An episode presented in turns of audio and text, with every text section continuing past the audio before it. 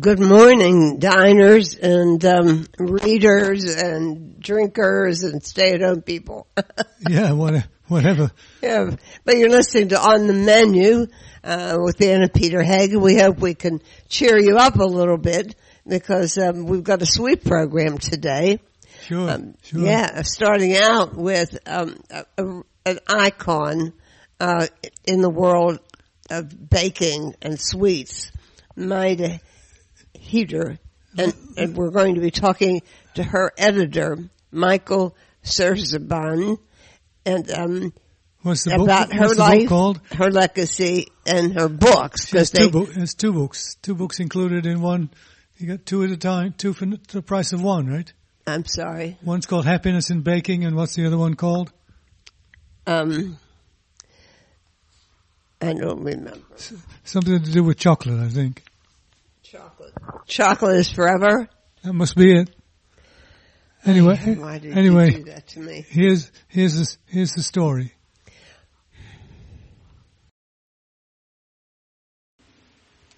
Well, there are a number of iconic uh, writers, culinary writers, and right at the top of that list has to be uh, Maida Heatter, um, who unfortunately uh, died recently at the ripe age of 102. Um, but we we have her editor uh, on the line who's going to talk to us a little bit about her life, legacy, and some of the, the books. I mean, the last one was Happiness is Baking. Um, and, um, I have copies of, which are not released yet, Cookies Are Magic and Chocolate is Forever. Um, I'm not, I guess I mentioned right out at the top here, um, she was called the Queen of Cakes, among other things. so, but anyhow, um, Michael Szczerban, who is the editor at uh, uh, Little Brown, um, is is going to talk to us a little bit about these things and about these books. He was mentioning just before we came on uh, live um, that that none none of these are new recipes anymore, right? Yeah. Uh, well, first, thank you so much for having me on on the program.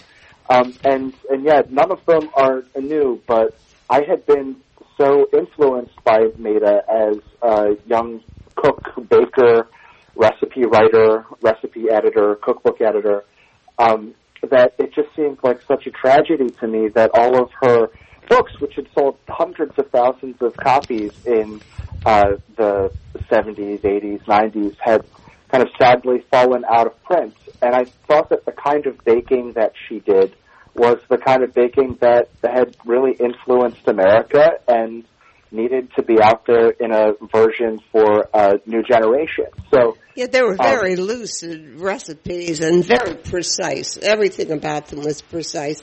So you, they were like foolproof. I mean, Dorie Greenspan writes that kind of a, a, a recipe too. Um, yeah, and, and actually in the introduction to Happiness is Baking, Dorie says more or less that Maida taught her everything she knows about baking. I don't doubt um, it for a minute. There's a lot of similarities yeah. there. Well, he says it on the back of the two books we have right now in our hand, too. Right. So, so anyhow, so you decided. I mean, I remember getting the press release that said um, that uh, "Happiness is Baking" was going to be released, and and stupidly, I wrote to the publicist and said, uh, could we do a phone interview with Maida? she said, well, I, I, don't really think so since she's, she told me 103. You say she never made 103, it was 102. So I already knew I was not going to get an interview with her. I knew she'd been around a long time, but I didn't realize how long. And then, of course, that shortly after this book was published, she died, right? Yeah, we, we published it on in early April, and she passed away in early June. Um, and uh, while I actually never had a chance to meet Maida, Maida outside of her her own books and working on this, I, I do know from her sister-in-law Connie, who helped her prepare the book uh, and was her caretaker uh, in the last year or so of her her life, um, that she she did look upon it with pleasure when we finally got the finished copies, uh, she was able to see one in in March of uh, last year. Um, it, you know, to me, it was just such a great thing to be able to bring out uh, a new collection of her greatest hits. Uh, just um, you know, one one last uh, crumb to, to savor before before passing on. Yeah, well, I mean, she um, was quite a character. And I was just thinking. I mean, did anybody ever write a biography of her? Um, you know, I don't think so. And uh, you know, one funny thing about Maida, I think, is that she probably told the best stories about her own life. I, I wish that she had written a memoir. um, right. You know, you kind of found these uh, idiosyncratic glimpses uh, into her life through the head notes, and I, I think actually that the story goes. I, I have no idea how apocryphal this is. That she first came to the attention of the New York Times food editor Craig Claiborne um, after saying that she was going to cook elephant meat when a Republican convention was going to be hosted near her home in Florida. yeah, so I definitely had a, a penchant for storytelling and getting people's attention for sure, and totally self-made. Uh huh. Yeah. So, um, so you you now can research and, and produce this uh, biography. Yeah. yeah. I suppose it's it's my mantle to take on now. Well, well, she had she had some pretty intriguing husbands too. By the by the by the, by the way I read the book. She's a good looking lady.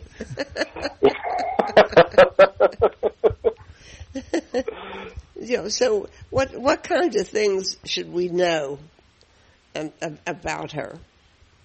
Oh wow! Well, I, I would say that she is the the kind of person who um, would test a recipe twenty five times uh, to make sure that it was right. Yeah. Um, there's a story that is confirmable um, that uh, when uh, Saveur magazine was doing a, a story on her that was going to include some recipes, they had, had called her and said that you know I, I guess it was the brownies weren't cooking the right way or the cake wasn't setting or something, and she set them straight on the phone and said you know bake it for one hour. And then, you know, 58 minutes later, she called Test Kitchen back and says, you ready to take that out of the oven? I mean, that kind of precision is not something that I am able to employ in my own life or, or in my own baking. But mm-hmm. thank God for somebody who had that and was able to set it down. Um, and, you know, I would say there's that side of her personality, which you might think, wow, what a strict disciplinarian, what a martinet. No, um, was... And yet she also carried a purse full of uh, cellophane wrapped brownies to give people. Yeah, so, well, she's, when, what was the event she threw all James, into the audience? James Beard oh, Awards. Uh, yeah, James she was Beard. inducted into the James Beard Hall of Cookbook Hall of Fame, and uh, you know, like a winner throwing roses into the audience or something. She threw her Palm Beach brownies. what year was that? Do you know? Oh, I remember it was I, 19, I don't know. It was it was 19, it was 19, 1999, I remember it. 1999, well we would have been there. Oh, we were in the press room, I guess. Well, this, this is cookbook, this is cookbook awards. Oh, well, so we wouldn't oh, have, right, we would, right. we, we, we tended not to go to the cookbook awards. We, we, we preferred the other one where they had more to eat and drink. yeah, well these, I think this was the Hall of Fame that he's talking about. Well, she, she's very precise. There's no she question is. about that and but but enjoyable to read nevertheless. Yeah, precise and fun. What a what a great mix. And what a what a great friend to have. I'm sure I'm sure she would always come by with something new to try. Yeah, the the story that I have heard about her friendship with Wolfgang Puck. The, That's a fun. The, go ahead. they, um, I, I think that, and I, you know, I, I think Maida probably would have been the first person to say that uh, embellishment is the seasoning of, of life. um, so I don't feel too bad about uh, playing fast and loose with some of these details. But um, I, I think that Wolfgang Puck uh, approached her um, because he had read something in the New York Times or something like that, and uh, and they became fast friends. And it, he would always pay these pilgrimages to her in Florida, and she would come out to visit with him in California. And it it just seemed like this incredible kind of like uh, uh, baked good based pen pal program that I would love to develop in my own life sometime. Uh-huh. Um, and, and of course, she his, always his talked about pastry chef was Shelley Yard for a long, long time, right? Mm, Shelley Yard. Yeah. Yeah. it- that, yeah. So anyhow, but go ahead. Oh, the um, just you know, oh, this is making me remember the the head notes that I've read, the introductions, um, the stories that people have told about how her freezer was just filled with frozen cookies, almost always pre-wrapped so that they could, you know, fall in her purse by the time that she was ready to give them to somebody. and it just I, I I feel like what an incredible posture towards the world. Um, Connie once told me her her sister in law Yeah. uh, that the the Heatter family called it cookie diplomacy. Called what? The cookie? The what? Cookie diplomacy. Oh, Cookie cookie diplomacy. diplomacy. Yeah, Trump should go to that school. Huh? yeah. Well, um, yeah, Dorie, of course, uh, did that whole pop-up thing with cookies with her son, remember? And she really yeah. was influenced by cookies. She's a big-time cookie person.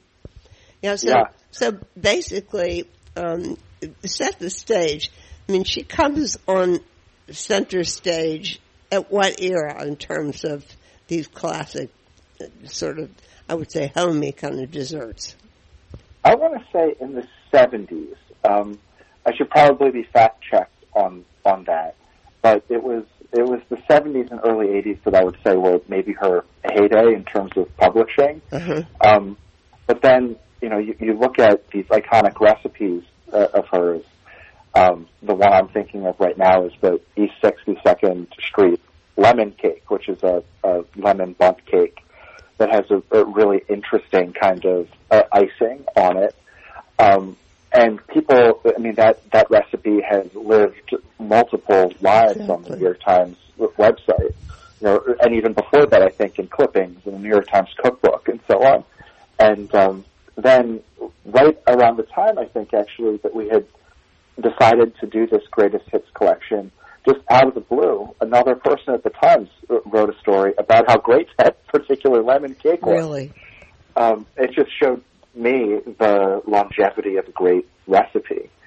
Um, that there are some things that are very trendy and and cool, um, but something like you know like great slicing cake that you can have and that'll make you happy every time is the kind of recipe that really can endure. And she wrote so many of them. Well, I mean, so aside from precision, which I mean, her recipes worked. What else was about? That was it about that set her skyrocketing in popularity? Well, her her wit, of course. Yeah. well, I, I do think it just, and this comes more from my experience publishing other cookbooks. Um, I think that when you're bringing a cookbook into your kitchen, it's like bringing a person into your home. Mm-hmm. And um, and she was just somebody who you, you mentioned her wit, uh, who was who was somebody you really wanted to have in your home. You could trust her. She would always make you laugh, and she would make you want to do things that you maybe didn't believe that you could do. Um, but with her help, you were able to. In, terms of the flavors, um, I, I, I think some of them are just very um, classic, old-fashioned flavors that everybody loves. I don't think that she gave too much uh, concern to the idea of being hip or on trend, and just wanted to make things that other people liked. And with that kind of generosity of, of focus, I would say, um, you're able to go a, a long way. I, I do think that the, the big hinge moment, though, in terms of her going from being a home baker who had a, a bunch of different side projects to get her desserts out into the world, um, to being somebody who uh, a huge part of America knew and loved. was the result of Craig Claiborne, the New York Times um, dining editor, who did so much at the newspaper to uh, to direct attention to the people in America who were cooking really interesting things and trying to build a, a culture around it. And um, I believe that it was either the Republican convention and the ele- elephant meat omelets that she was making um, at, at her, her husband's restaurant, or um, it could be that it, maybe he had heard of that and wanted to go to Florida anyway. Um, I've also heard tell that he had uh, kind of just sniffed around and and asked people who's the most knowledgeable person about food in Florida, and multiple people directed him to Maida. Uh-huh. Um, and then it was through that platform and exposure uh, that her recipes first uh, got noticed, and then once they got noticed, he had suggested to her, "Hey, you should you should do a book." And then she landed at uh, Alfred A. Knopf, venerable publisher, home of many many incredible uh, iconic American cooks like Julia Child, um, and uh, and the books just began to work, and then one book turned into two books and a whole suite of them. Right. Well, have you baked from her recipes? I I have. I I was uh, her. I, I was a Maida Heatter fan before I became a Maida Heatter editor. Okay. Um, my favorite thing to make of hers is the Budapest coffee cake. I was going to ask you is- about that. Yeah. oh, it's just great. It's this. Um, uh, it's a bundt cake, and I I love a bun. Um, and it has this kind of shaggy layer throughout it that has cinnamon and currants, I believe, and nuts, maybe a little cocoa, and um, it's basically it as though you took a coffee cake and you put all the crumbly stuff on the inside of a cake rather than on the top Uh-huh. and so it's a lot more self-contained. I find it a little bit uh, easier to keep the crumbs out of my beard when I'm eating it. um, I think it keeps longer, and just the flavors are are so right. And it also looks like a dream when you cut it. Um, I think that she really loved a dessert that uh, that you ate with your eyes first. Um, I'm thinking of uh, a cheesecake that she did that sometimes had 13 rings of white to chocolate to white to chocolate. Um, her her bullseye cheesecake or polka dot cheesecake or um, even her Palm Beach brownies, which had uh, secret um, York peppermint patties Yes. smuggled inside. and and uh, those kinds of things that just delight you, I, I think you want to make again and again. And for me, it's the Budapest coffee cake. Well, um, I think that yeah, you you're carrying the torch. I think for forward for this wonderful, amazing woman, and uh, I'm glad to see uh, the pages coming out again from this uh, from your publisher. Um, Oh, thank you. yeah, and yeah, and uh, it's it's a delight, and I'm glad I we caught up with you because you seem to have enjoyed her and all the projects very well and very much. Oh, thank you so much. Yeah, it, it was uh, a great pleasure to just a few weeks before she passed to decide that we would do these new two books. Um, Chocolate is forever and Cookies are magic. Both statements that I believe uh, Maida would wholeheartedly endorse. I love both. Um, the, they're great. They're absolutely great titles. thank you. Thank you. okay, Michael. Well- Well, thank you so much. I'm glad we caught up with you. And uh, Yes. yeah, All right. Thank you for having me. keep in touch. I, I will. Take care. Bye bye. And stay with us after the break because we're going to stay on the same subject, Right. right? Yes. So again, we'll be back in just a moment, so don't go away.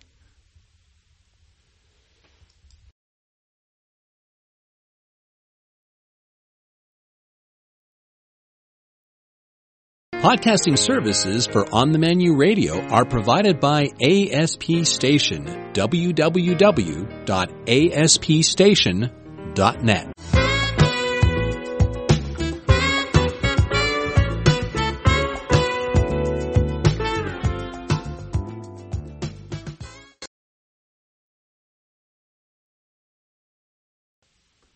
Uh, welcome back. Um, next guest is, well, I knew that we were going to call her in, in um, the UK, um, but when she started talking, I realized she was Australian, and uh, it's probably the most complete book I've ever seen uh, on the subject of cocoa, and the recipes are absolutely delicious. And, and the pictures make you want to lick the pages. Yes.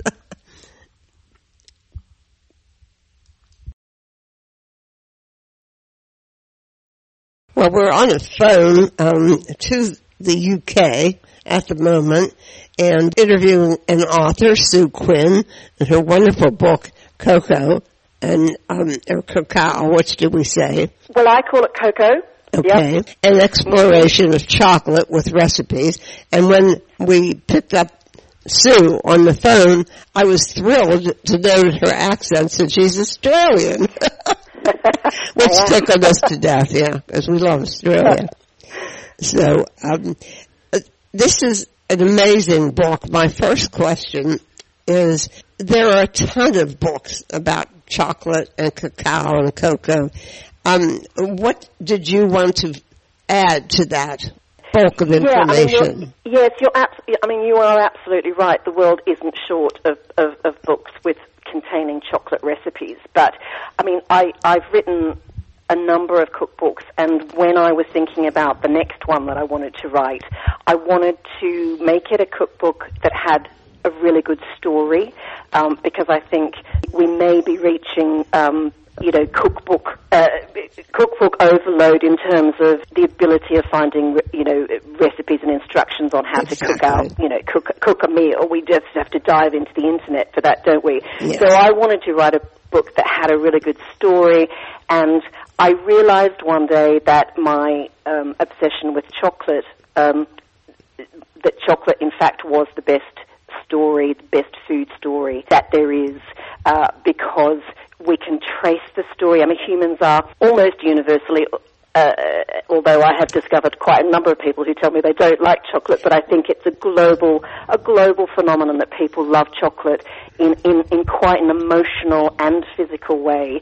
And we can all relate to chocolate and its story. We can trace it right back to ancient peoples, to ancient times, Yeah, give us that date. civilizations. The one you. I'm sorry? Give us the date that you um, and you cite in your book, BC. Well, I mean, uh, more and more about the story of chocolate and humans' uh, relationship with chocolate is unfolding as archaeologists do their work. The, the magical thing about chocolate is that it leaves its, it can leave its genetic fingerprint on archaeological material. So traces of theobromine um, can be found on pieces of ceramic and pottery. But as it as it stands, we think that that well, we know that humans were were consuming chocolate um, as far back as three and a half thousand BC.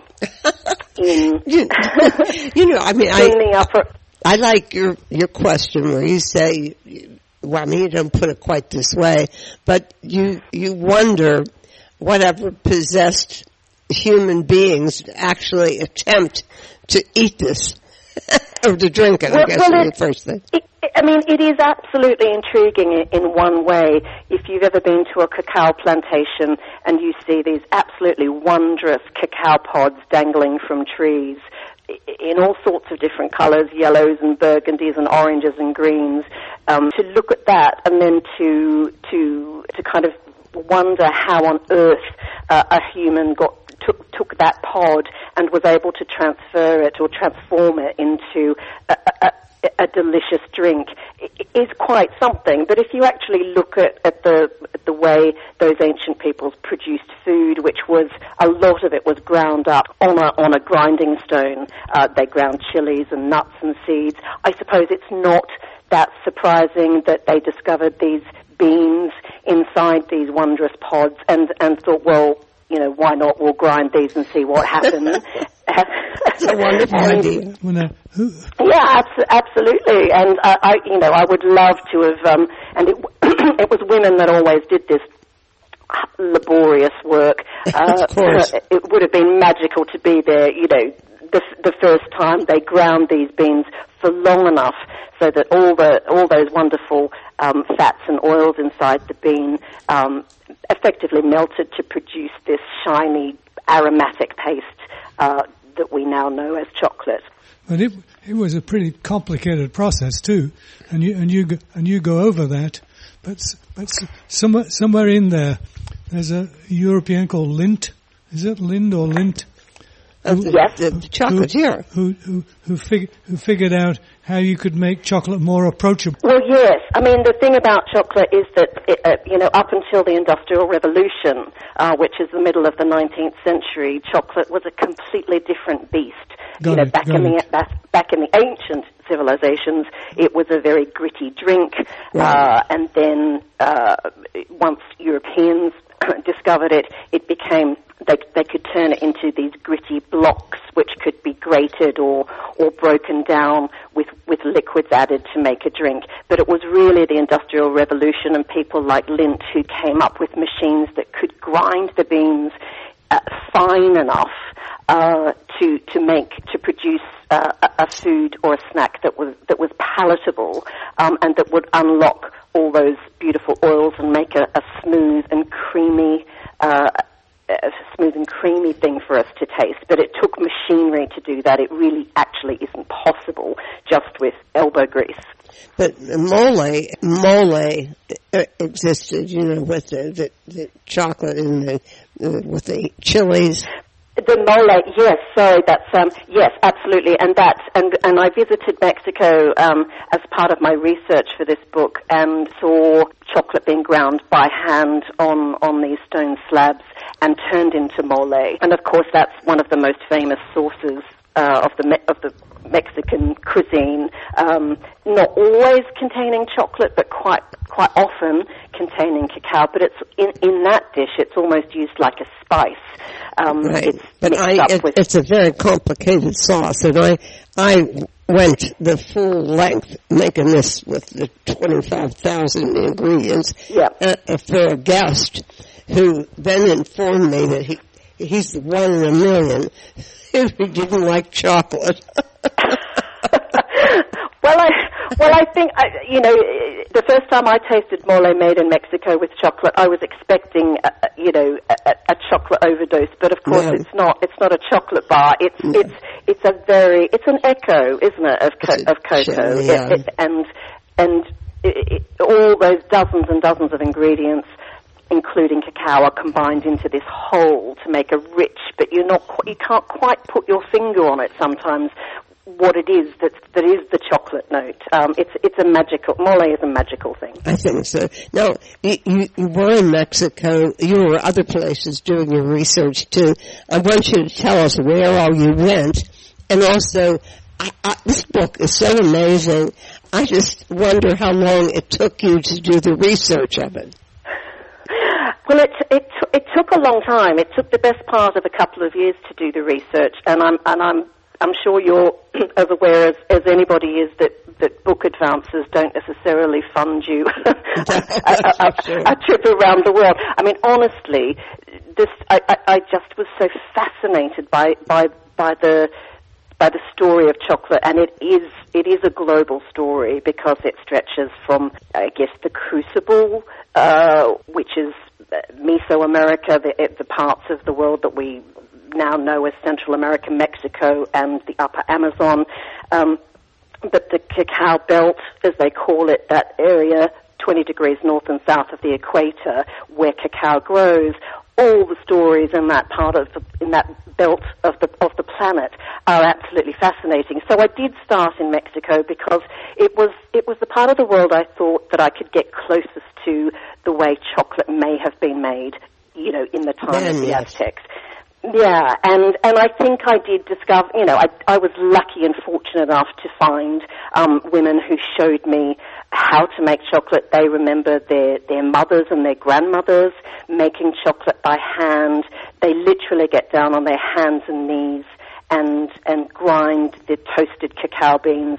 Um, it's a very arduous process, and one woman I spoke to told me how she would sit on her on her mother's on the back of her mother's legs as her mother was was going through this arduous process of grounding the cacao beans. It was like a rocking horse, which uh, which I thought was just just beautiful. And and sometimes for big celebrations, cacao is chocolate is still made that way. Uh, clearly, mostly machinery does it these days, but the culture is is, is still alive in Mexico, which is what which is why I chose it. Um, I also travelled to um, to Sicily, uh, and uh, that has a very rich um, chocolate culture uh, because it's it's obviously part of Italy now, but it used to be controlled by the Spanish, and the Spanish were, of course, uh, the, the, Europeans who uh, discovered chocolate when they conquered the Aztec Empire, and and they were the ones that introduced it to Europe.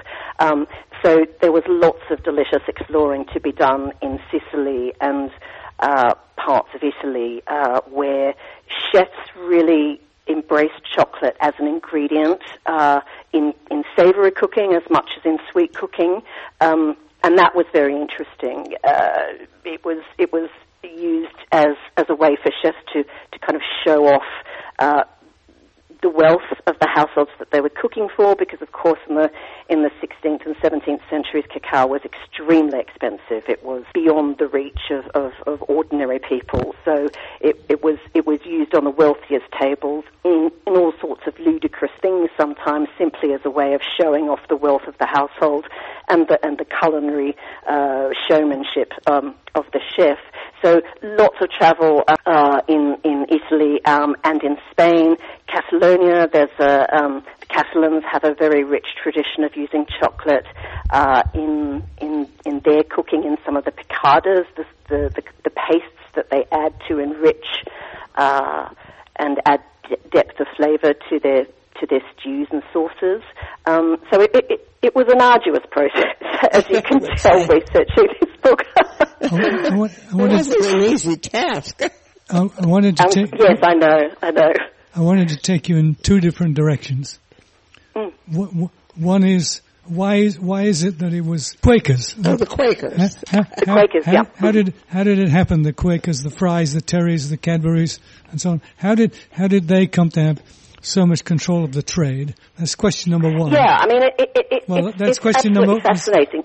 That's question number one. I want to get the second question in because, because I want you to just flow right into it because something different has happened in the last 20 years or so, which is the emergence of artisanal chocolate of, of, a, of a very fine nature categorized by people like Valrhona, for example.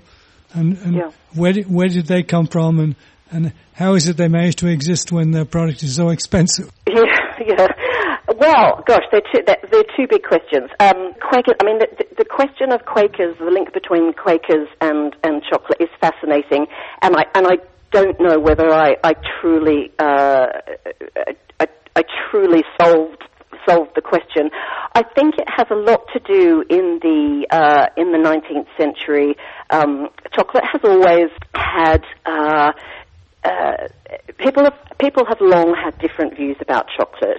Um, some people in the Catholic Church, for instance, or the the early early days of missionaries in uh, in South America were unsure about chocolate. Chocolate is a very powerful uh, powerful substance in many ways. It's full of lots of compounds that energize and um, uh, you know can keep you awake. That that, that that's part of the part of the features of, of why it was embraced by the Aztecs, for instance. It would energize armies. It would it would give women energy in childbirth.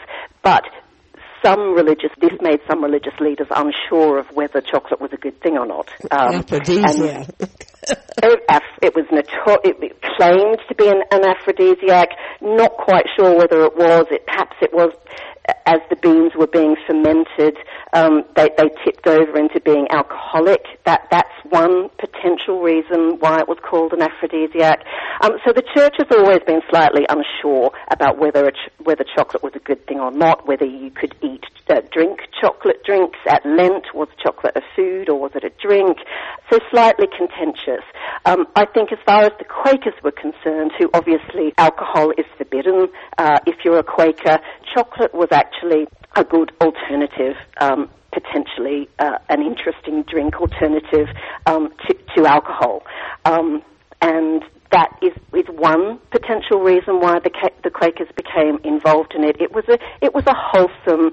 Um, uh, you know, non-alcoholic uh, beverage that, that they could get themselves behind. There's also um, the fact that Quakers weren't allowed to go to um, university, if I'm not wrong, and study in, uh, study for some of the professions. Um, so it was to industry that they had to look to, to make their living. Um, so you, you'll find that Quakers were very enterprising leaders uh, in banking, in industries where you had to, to, to, to, build, the, build the business yourself. So I think that it, it just turned out that Quakers embraced chocolate as, as a business and as, as a wholesome business. Um, I mean, the whole, in, the whole history of the, of the Cadbury's uh, involvement um, in chocolate is is also fascinating because yeah. they were it's a story very, very itself. I mean, really is. Well, well, it, well, it is. Yes, and they were able to build a big chocolate empire by looking after uh, their employees, by providing education and pensions and um, wages, really making a family out of their employees who threw themselves behind the chocolate making process. So, so there's that. I mean, they're, they're a long way removed, I suppose, from this new generation of, of artisan chocolate makers or craft chocolate makers, um, which we've seen emerge over the past 20 years. And it's it, has been a wonderful and exciting time um, if you're a chocolate lover to, to see this happening because these businesses have, have essentially rediscovered the flavour of chocolate rather than producing uh, chocolate confectionery bars which are mainly sugar and fats. They're really trying to tease out the inherent flavours which are, which are just wonderful in cacao beans so that we taste the chocolate, not, not the sugar and the, and the fats.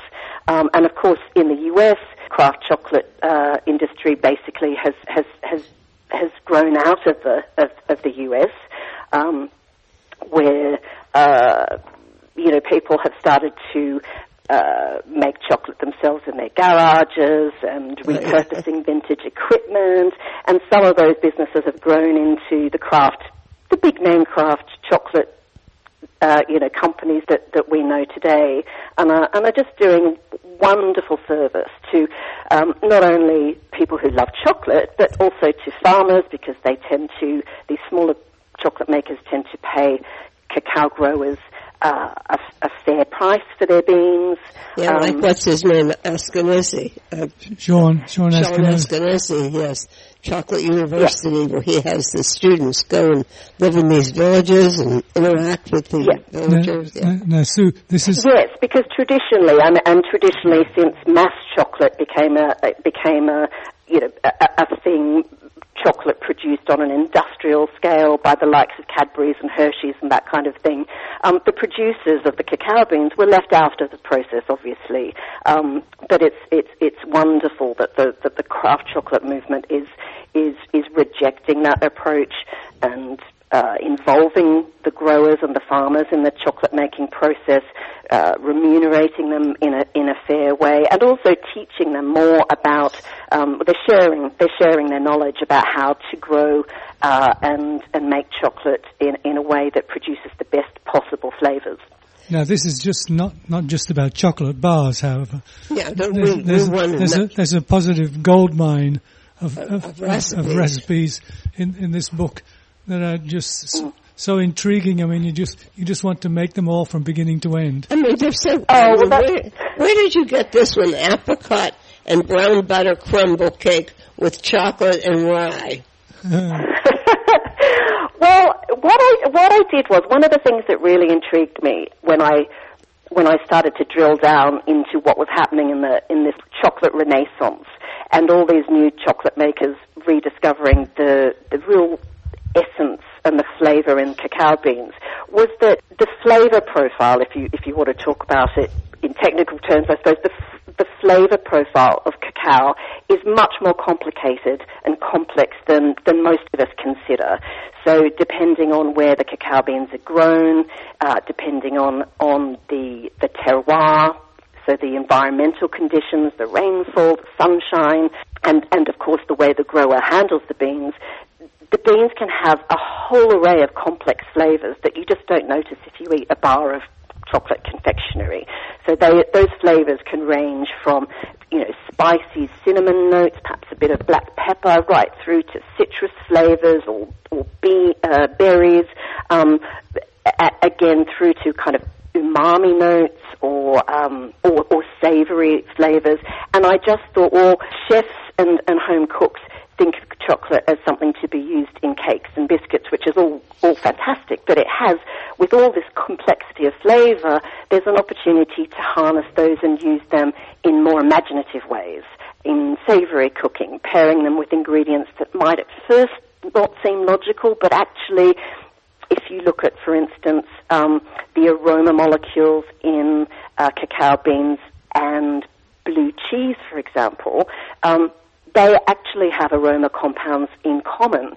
So if you pair those uh, ingredients in the right way with the right balance, you can actually enhance uh, those blue cheese notes in a, in a way that, that really works beautifully. And there's a pasta dish in my book, a gorgonzola and, and dark uh, chocolate uh, and walnut and sage, uh, or rosemary, in fact. Um, These are amazing recipes, and, and listeners, you really, you really can't convey the full depth of this book. But it, mm. it's wonderful, a really wonderful well, contribution. Let, us let's, let's, Thank you. Let's finish up with the with the pavlova with chocolate.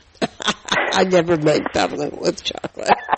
well, well, this this lady did, or, or somebody did. I, I, well, I've certainly made it many, many times. Yep. and, and, and what what's the secret? The secret, well, the secret to pavlova, or the secret to? I'm just, I'm just actually to, trying to. Op- the secret to chocolate pavlova. okay, let me open. Let me open up the book because in my in our. Uh, in our current environment where we don't have too many eggs, it's it's, it's dropped off That's my. That's true. You have the same problem, yeah. With the eggs. Yeah. Well, it's it's it's not too bad at the moment. I've got to say, I don't live uh, I don't live in London. I think um, London is where the big the big shortages are at the moment. Um, all, all, all, you all you need to do is look at the picture. Yeah, the picture is wonderful. It crackles just the way it's supposed to. As, you know, I'll tell you a secret is um, using the exact same recipe. Um, when I'm in Australia, the recipe works. When I'm not in Australia, it doesn't work, and it has to do with. I think. no, no. I mean, basically, this is, I, and I mucked around with this a lot because y- y- you make. I mean, I'm, I, I don't know how many of your listeners are familiar with what a pavlova is, but but pavlova is is an iconic Australian stroke New Zealand dish, we, we, we fight with each other over who, over who invented it. um, but basically you make a big meringue base, so you whip up chocolate, sorry, you whip up sugar and egg whites. Uh, and then with my recipe, once you've, you've got that lovely meringue mixture, you, you pour in melted chocolate and the key to it is not having the chocolate too hot and then not mixing the chocolate in completely so that um, it once you combine it gently you have these swirls of chocolate um, uh, almost stripples of chocolate. So once it goes into the oven you get some some lovely melted chocolate bits as well uh, hidden among the meringue. It's it's yeah. it's it's quite a decadent dish. And then this dish I've I've suggested putting ro- uh, rhubarb on top but but really That's there are good. so many things that you could pair this with yeah, Sue, well, Sue, Sue, Quinn, what a what a wonderful experience yeah. to have the op- to have the opportunity to talk to you. Just proves a good thing has come out of Bournemouth, even though you don't want them to. cheeky, cheeky, cheeky. I'm, I'm just absolutely delighted that you love the book. I'm, I'm, I'm truly delighted. Oh, it's, it's fabulous. I mean, I, I can hardly wait for you to do your next one. I guess you need a break before you tackle another one. I, I, I do, and I, and I must say, even for me, I didn't want to see another piece of chocolate for quite a few months after I after I put this one. but yes, uh, lovely to talk to you when uh, when when I have when I have my next idea hatched. Great. Good to meet you, or e-meet you, Sue Quinn, or you, I guess it is, Sue Quinn, and the book again is Cocoa or Cacao, an exploration of chocolate with recipes, and the recipes themselves are worth the book. Thank you. Thank you so much for your time.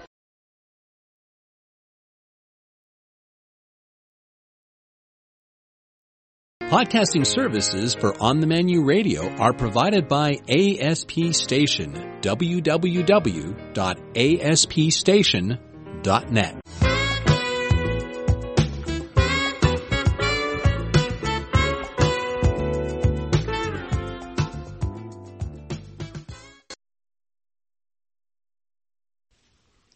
Well, for our last segment, I mean, I don't know if you'd call it a um, a boon, mean, a gift or a blessing, or uh, some a, a bad situation to be sheltering in place with an entire box full of delicious toffees. but but that's what we've been doing.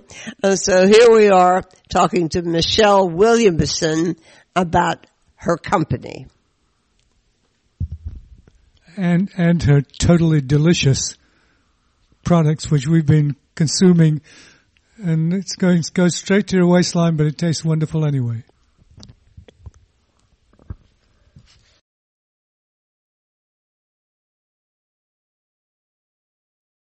We're talking to Michelle Williamson, uh, who is called Mel, I gather, and she has a company called Mel's Toffee, which is sublime. I mean, the, the toffee is fabulous, Michelle. Um, Thank you. yeah, well, how did you come up with this idea? Well, actually, Mel is three people. It stands for me. I'm Michelle, and then I have two daughters, Erin and Lauren. Okay. And um, husband Glenn didn't make the cut, so he's a silent partner. I started off as a five-layer pretzel company, and then I was making turtles, and then I was making you know everything, and ended up being like that Lucy Lucille Ball, you know, um, Lucille show where Ball. she's got everything, you know, all the chocolate running off the conveyor belt. And I just said, you know what, I want to do one thing and do it well and keep it simple. But now, with all these flavors running through my brain, it's become what I had before, but with one product. But now I've got up to eight different, eight or nine different flavors now. You know, a couple of them are seasonal. So Well, now, have you always been a confectioner then? no, actually, I graduated from Central with um, a degree in corporate fitness. Isn't that a switch? So now I'm Corporate making fitness. candy. yeah, and um, so you know, but going through school and paying for it for myself, I had to find jobs to pay for school. And what jobs do kids that age usually have? Waitress. Uh-huh. So Okay, all right. being Sure. a waitress and being around food, you know, once that food bug gets in you, it's hard to get out. You know, then started the Food Network and, you know, I'd come home from work at the hospital and, and I'd be watching Food Network and so that's how, like, the whole food thing came. And then I figured, well, everyone, you know, candy makes everyone happy. So we'll just stick with that. Well, as I said to you, in times like this, everyone should have a little toffee. Oh well, yeah. and Now, you know, a couple weeks from now, uh, tomorrow, a year from now, always, yes. but no, you know, toffee is, I'm, as I told you, I mean, I'm not a sweets person. You could ask Peter to confirm that. And certainly not a candy person. But I've always had a weakness for toffee. I mean, what is it that makes toffee toffee as opposed to anything else? I mean, is it the Um, butter or the, the sugar? It's a- Yeah, it's a it's a combination of the butter and the sugar, and then you boil it down to, you know, a certain degree, and then when you pour it out and it hardens, that's what that's what makes the toffee is the butter and sugar boiling to you know the really high temperature. And then when you pull it off if you haven't burned it yet yeah then uh you know that's what makes it. But with mine it's the different flavors that make it unique. It's the flavors that you don't find in other toffee companies that makes you know makes it gourmet and you know i'm sure with the package that i sent you you know, you saw toffees that you've never seen before. right, well, we never knew you could have flavors of toffees to start Well, with. we- Right. And that's what sets me apart from other toffee We- companies. We actually, we actually did have a long liaison with a company that made brittle. Oh, You okay. remember? Which which is very similar, right? It's very similar to toffee. I think the difference between brittle and toffee is the adding of baking soda. I think it's baking soda Well, the because that's Baking soda. yeah, I the, think that I think that's it, and it makes it bubble really, you know, really bubbly at the end, and that's what puts brings the air into it and makes it crisper. I guess you could say, and lighter the interesting a interesting thing is, Michelle, in in England where I grew up, toffee is soft, really, and you suck Oh. it rather than being hard and you chomp it. Oh, okay, that's interesting. And Because I have friends who are sending my toffee. They have family over there, and every time they go, they bring my toffee to their family in England. So I guess you could say it's international.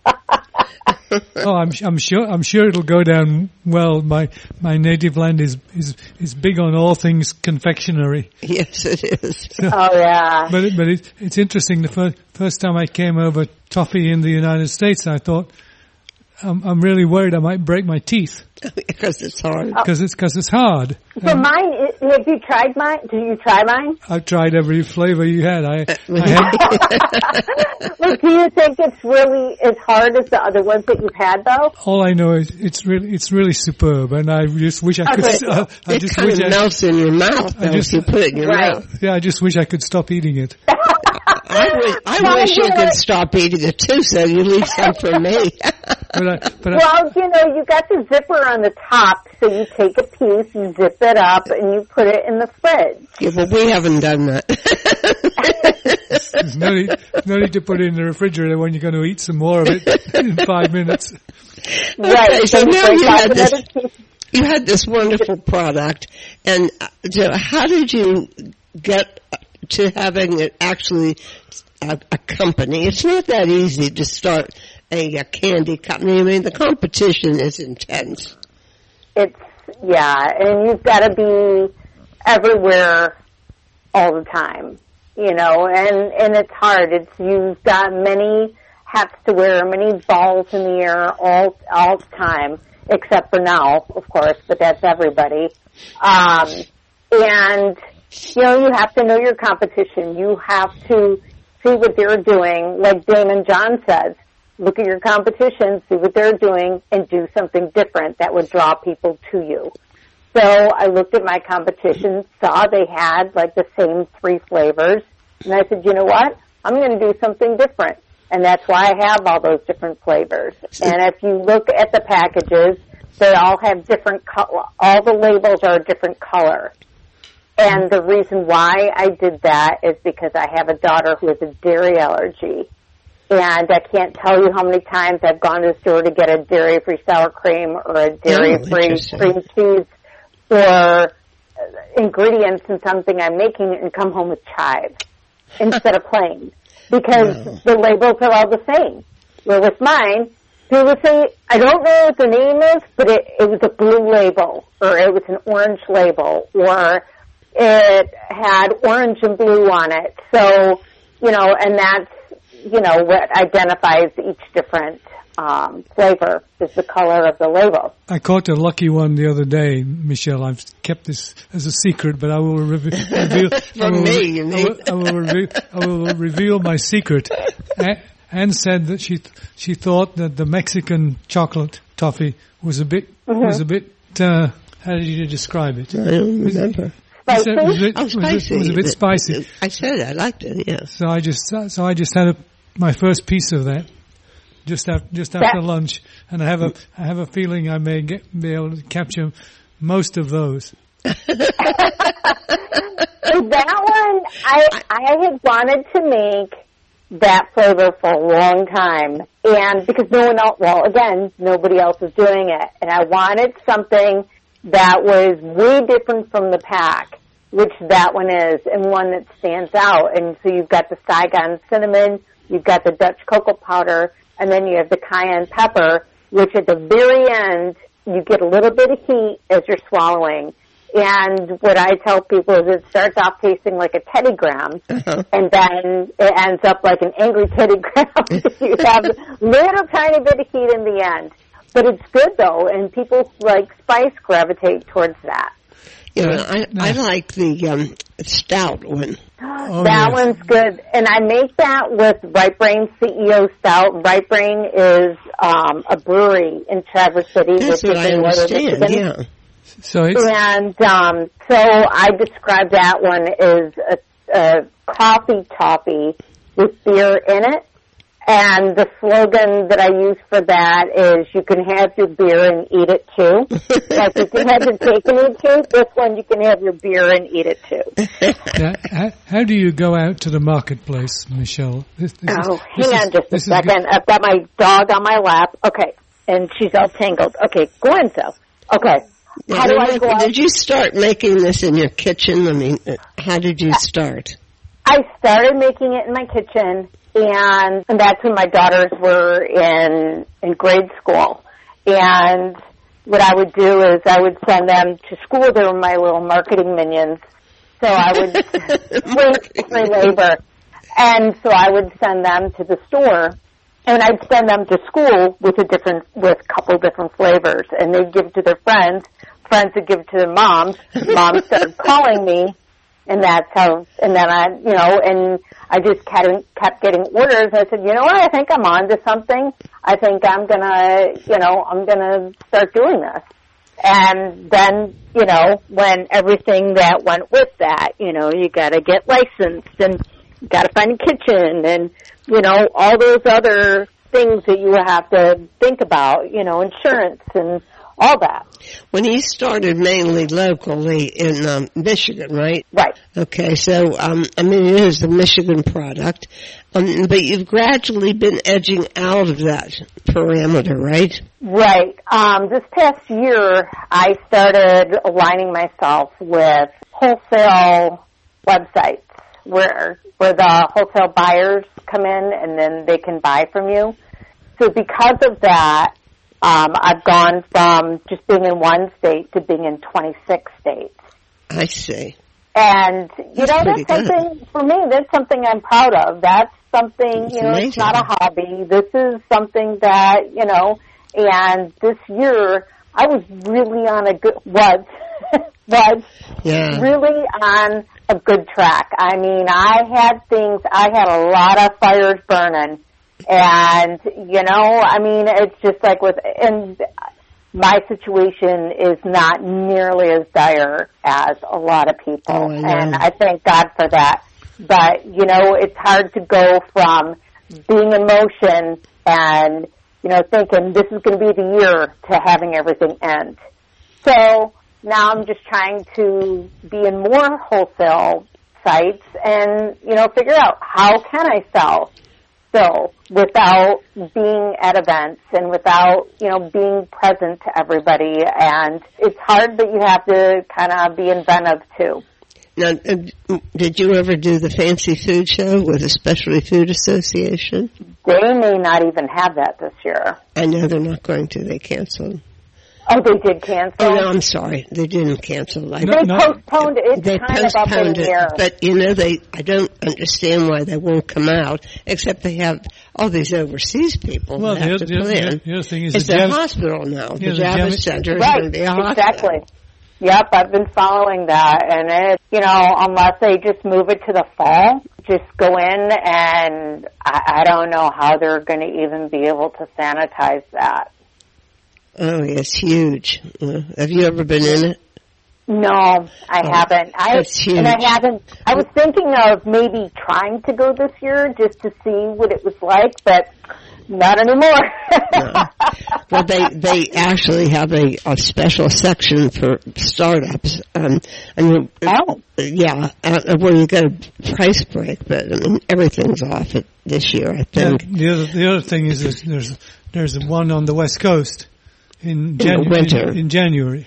in San Right. Francisco. There used to be one in Chicago, but I think they. They eliminated They- that. they They, just eliminated have the one. winter and the summer now. So, if you, but if you're looking, Yeah, if you're looking ahead, if you're planning ahead, and and you'd like to be in a fancy food show, the one in San Francisco would would still be one you could target because it doesn't start until February, exactly. and one Um, one- one would hope that this virus thing will have gone away by then. Yeah. Uh, hopefully, I can't imagine being in the house all the time. Oh, here comes the mail truck. Okay. Um, so, well, I'll just put it on the, I'll put it on the front porch. Um, but as of like March 9th, I had sent all of my samples to, for the sofis. Yeah. And even that's being, you know, that, because they had like 20 judges and I think 11 of them backed out. So, Well, I just saw, I got a notice from somebody saying that they won a gold sofi. for this year, I I mean, they made it sound like it was this year, and I, I was hesitant about that because I didn't think they had. I thought they suspended it for this year. They they usually have.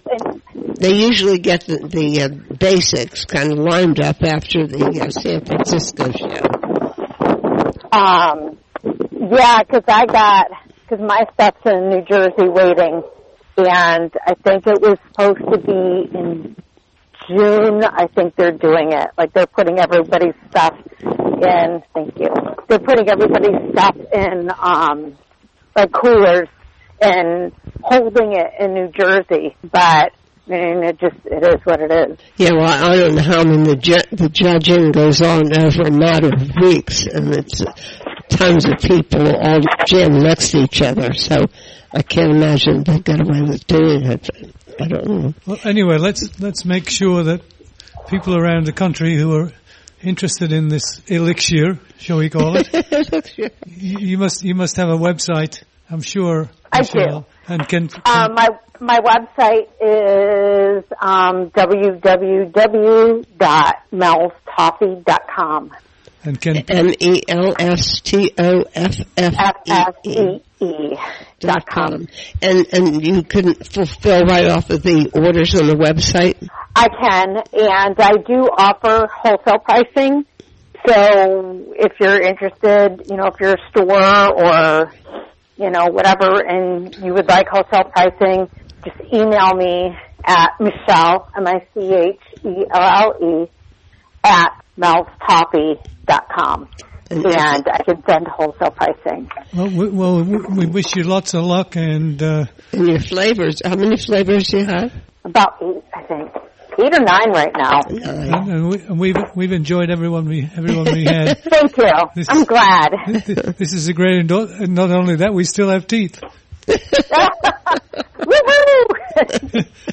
Mi- Michelle, I'm much success to you because you've got a great product. And, Well, thanks. Uh, and I mean, I, I like to consider myself a connoisseur of toffee. well, I'm glad I passed your test. yes. So, uh, anyhow, stay healthy, stay safe, Yes, you too. and you stay too. productive.